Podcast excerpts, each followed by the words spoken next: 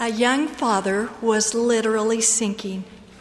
He, his two children, and his father in law had gone for a walk around the lake.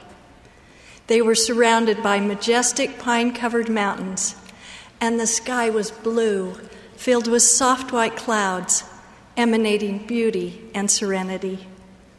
When the children grew hot and tired, the two men decided to put the children on their backs and swim the short distance across the lake.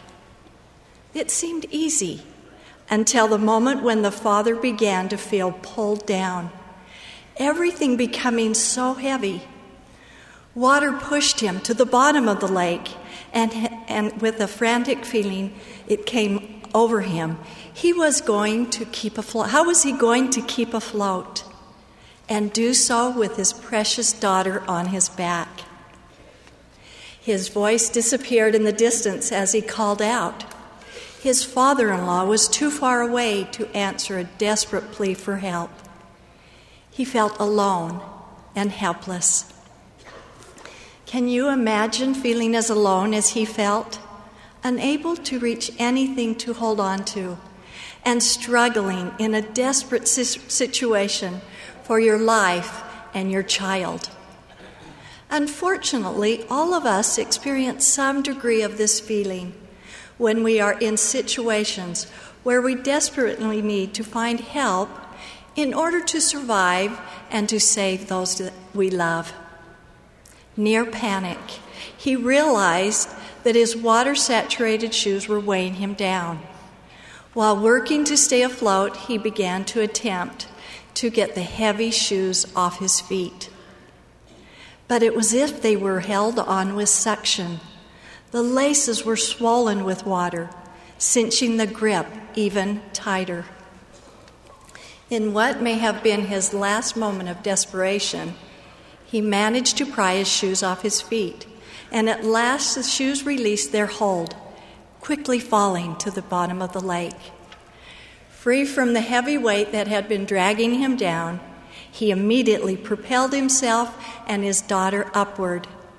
He could now swim forward, moving towards safety on the other side of the lake. At times, we may all feel as if we are drowning. Life can be so heavy. We live in a noisy and busy world. If we are not careful, the things of this world can drown out the things of the Spirit. How do we follow the example of this Father and kick off the weight of the world, uh, world we carry so we can keep our children's heads and our own worried minds above the water? How can we, as Paul counseled, lay aside every weight?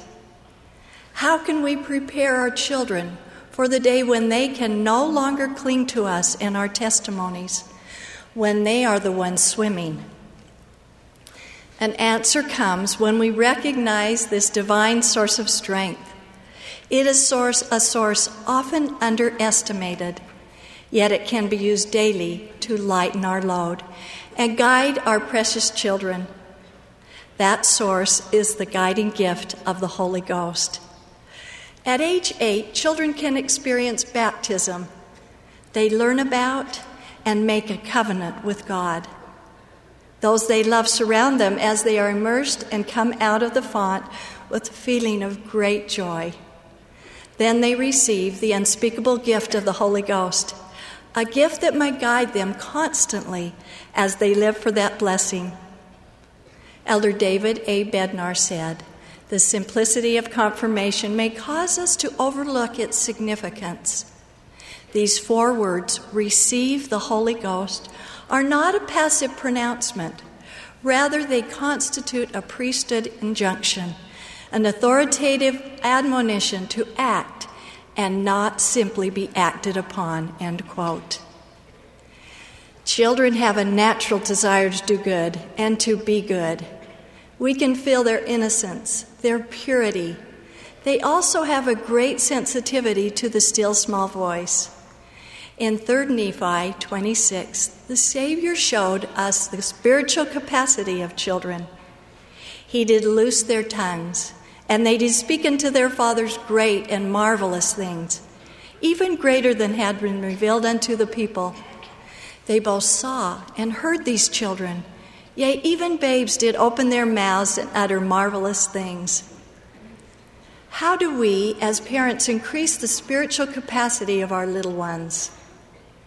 How do we teach them to kick off worldly influences and trust the Spirit when we are not with them and they are alone in the deep waters of their lives? Let me share with you some ideas. First, we can bring our children's attention when they are hearing and feeling the Spirit. Let's go back in time to the Old Testament to see how Eli did just this for Samuel. Young Samuel twice heard a voice and ran to Eli, saying, Here am I. I called not, responded Eli. But Samuel did not yet know the Lord, neither was the Lord the word of the Lord yet revealed unto him. By the time Eli perceived that the Lord had called Samuel and told Samuel to say, Speak, Lord, for thy servant heareth, Samuel was beginning to feel, recognize, and hearken to the Lord's voice. But this young boy didn't start to understand until Eli facilitated this recognition. And having been taught, Samuel could become more familiar with the still, small voice.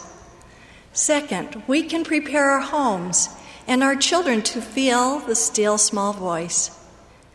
Many teachers of foreign languages believe that children learn a language best in immersion programs in which they are surrounded by other speakers of the language and called upon to speak it themselves. They learn not just to say words, but to speak fluently and even to think in the new language.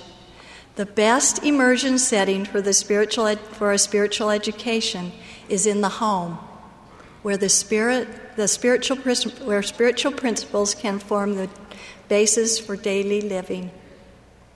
Thou shalt teach the Lord's words diligently unto thy children, and thou shalt talk of them when thou sittest in thine house, and when thou walkest by the way, and when thou liest down, and when thou risest up Immersing our families in the Spirit will keep our children's hearts open to His influence.